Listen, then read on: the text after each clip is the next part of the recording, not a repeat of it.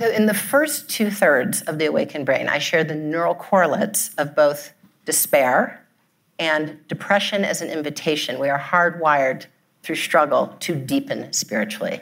It is the perfect time. That's Dr. Lisa Miller. And this is the Depression Detox Show.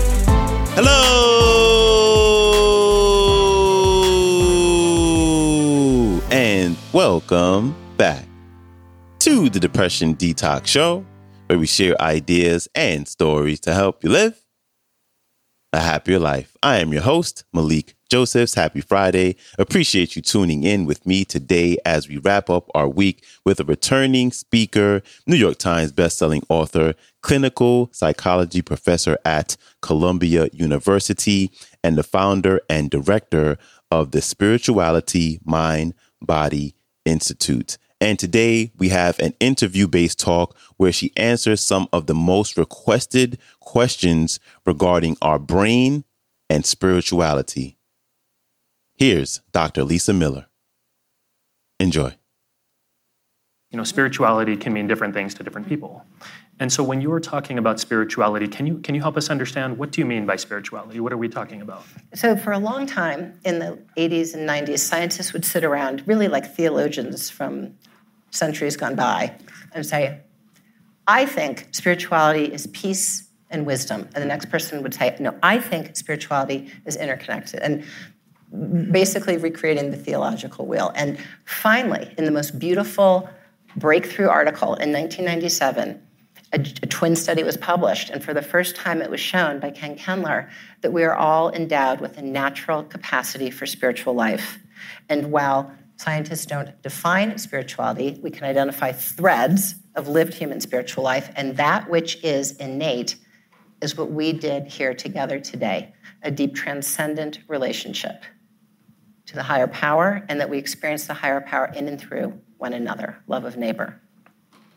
Would it be as simple as saying, please build on this if, if, if I'm not exactly there, would it be as simple as saying it's connection to ourselves and to one another, to a higher power? How many elements are there here? So, if I might defer to Please. another brain study, sorry, Please. my husband's in the crowd. He says, don't do too much science. but, but, but, this is a good one. Um,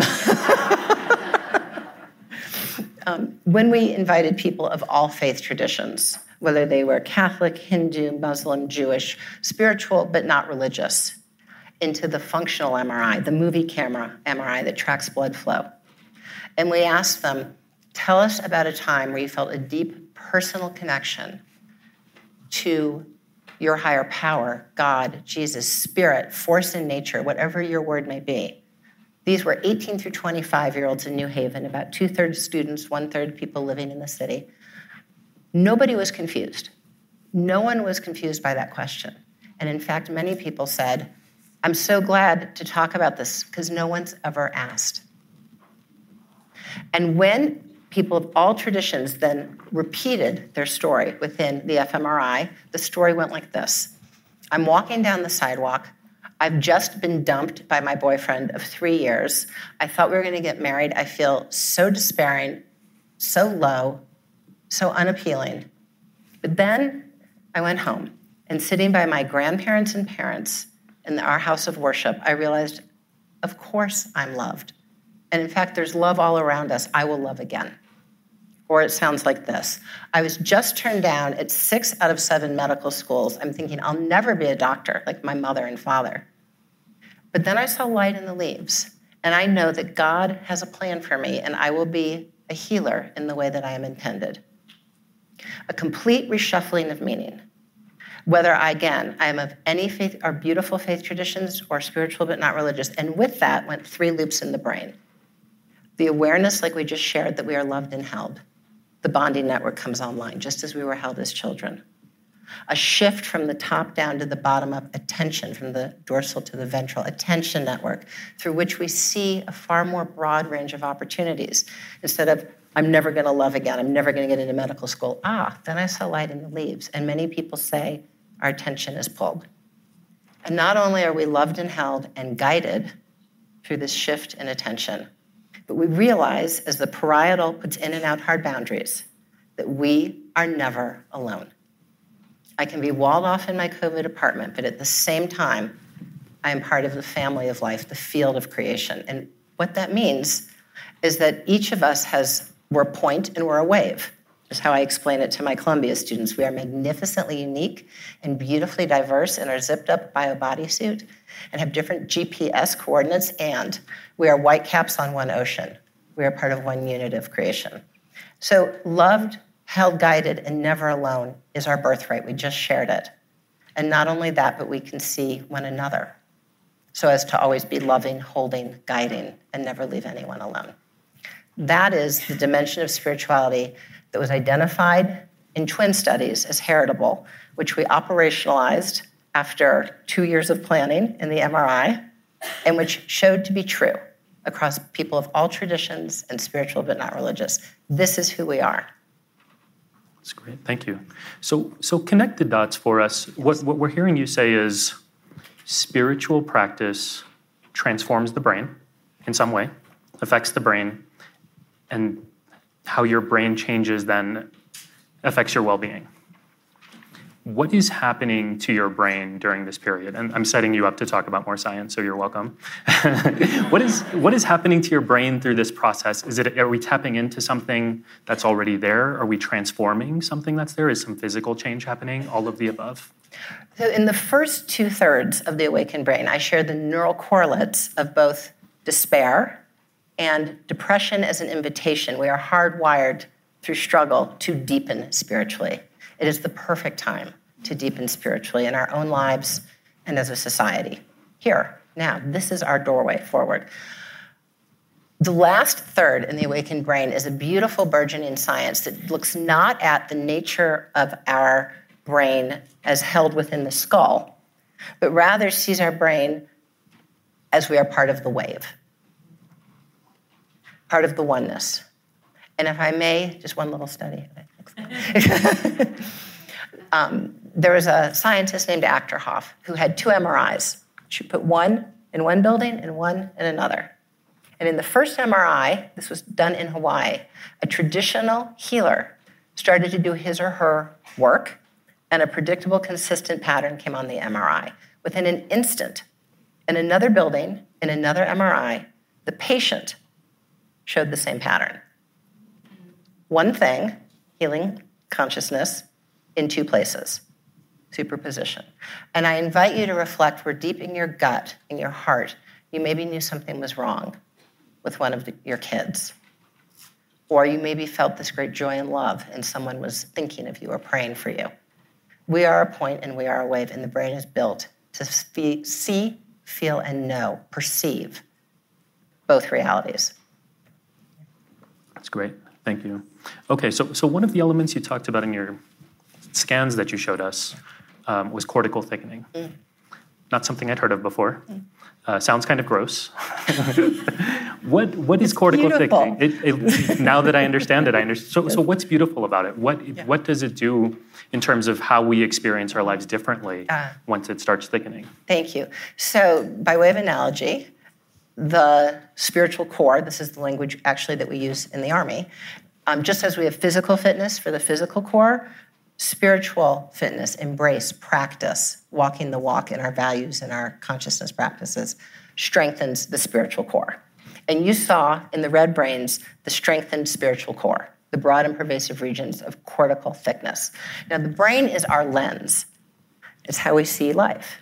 So I could live in the same house with the same family and have the same job, and it all looks different when seen through the awakened brain that has been practiced and strengthened.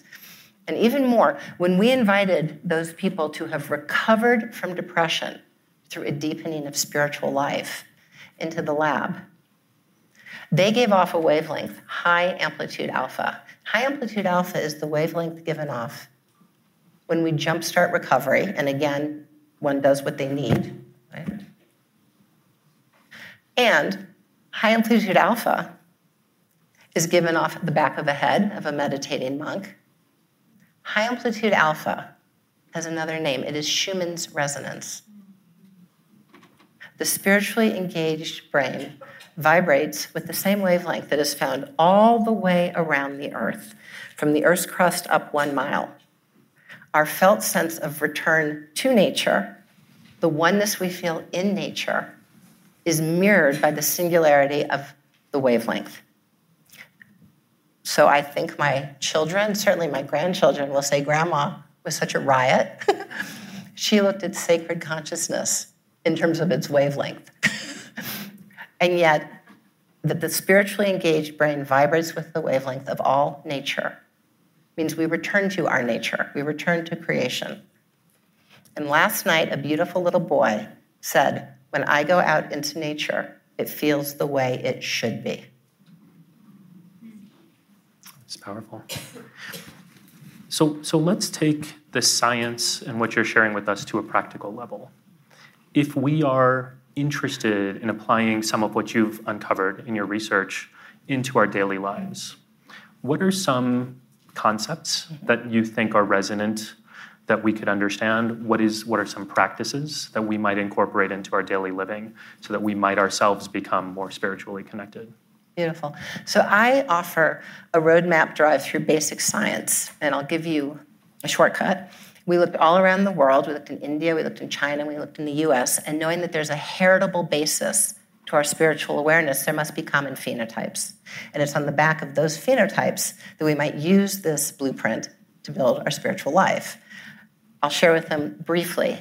All around the world, of course, there's human variability, but it is seen in every country in its deep experiential structure, the phenotypes of an on ramp to spiritual awareness, a deep perception of love as a mutative force, not just like happiness and emotion, like gravity and magnetism. Love is transformative. That we are both a point and a wave, that we are one and deeply interconnected. An on ramp through which we perceive deep love and interconnection, an off ramp of morals derived from a relationship to ultimate reality, not cherry picked or driven by hedonics. An on ramp, love and interconnection, morals built in relationship to ultimate reality. And the fifth phenotype is altruism. And it doesn't matter if I'm in India, the US, or China, and in that sample we caught the representation of the seven most highly represented faith traditions. There's one spiritual brain, and we all have it religious war is extremely outdated. So, on that roadmap, we can build a practice of transcendence. For some, it's walking through the cathedral of nature. For some, it's meditation, heart centered meditation. For some, it's prayer. We can be aware that our perception of unitive love and oneness is perceiving something real. We take inner experience, mystical experience, gut instincts as hard data. And finally, the off ramp who are we to each other? Are our morals and how do we treat each other? And sometimes it can feel as if it's barely above legal. There's a big confusion about what's legal and moral. But really, of all the five phenotypes of spiritual life all around the world, the one that most correlates with the spiritual brain, the cortex, high powered spiritual brain, is love of neighbor, altruism. So if we're stuck, we can move our feet and do what in our heart we want to do anyway, which is love our neighbor. Yeah, I'm, I'm, I'm noticing that I only have five more minutes before I have to share you. So I'll, I'll save my anecdote because I also have about 10 questions. Um, here's a question that's sort of emerging from, from what you just said. What I'm hearing you propose is that there are five phenotypes that we can identify scientifically. At least. There could At be least, others we didn't get, but five that you've you've uh, identified so far, and many religions have these components.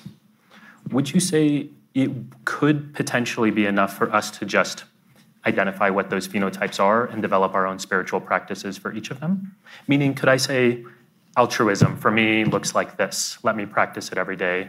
Love for me looks like this. And it doesn't like just leave religion aside. Or do you see having some sort of guidance around this? Some lived experience, some wisdom traditions. Is there a difference between how this comes together? So I'll answer you with the lyrical voice of science. and it goes like this um, I have a very dear colleague who was once my TA in college, who became my colleague, who spent a decade looking at children in poverty.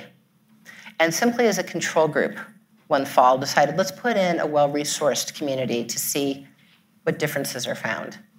And to her shock, Dr. Suniya Luthar found in highly resourced communities higher rates of addiction, depression, suicide, and sociopathy than in profoundly under resourced communities. And so she looked under the hood. What could have caused this? Where's the tidal wave? And she went to very well resourced schools outside of New York, outside of San Francisco, rounded up students and said, Tell me, who's really popular here? And everybody knew. They said, Oh, well, that, that group of girls is very popular, and that boy, he's very popular. Dr. Luthar came back a week later, rounded up new students, and said, Tell me about those girls and that fella.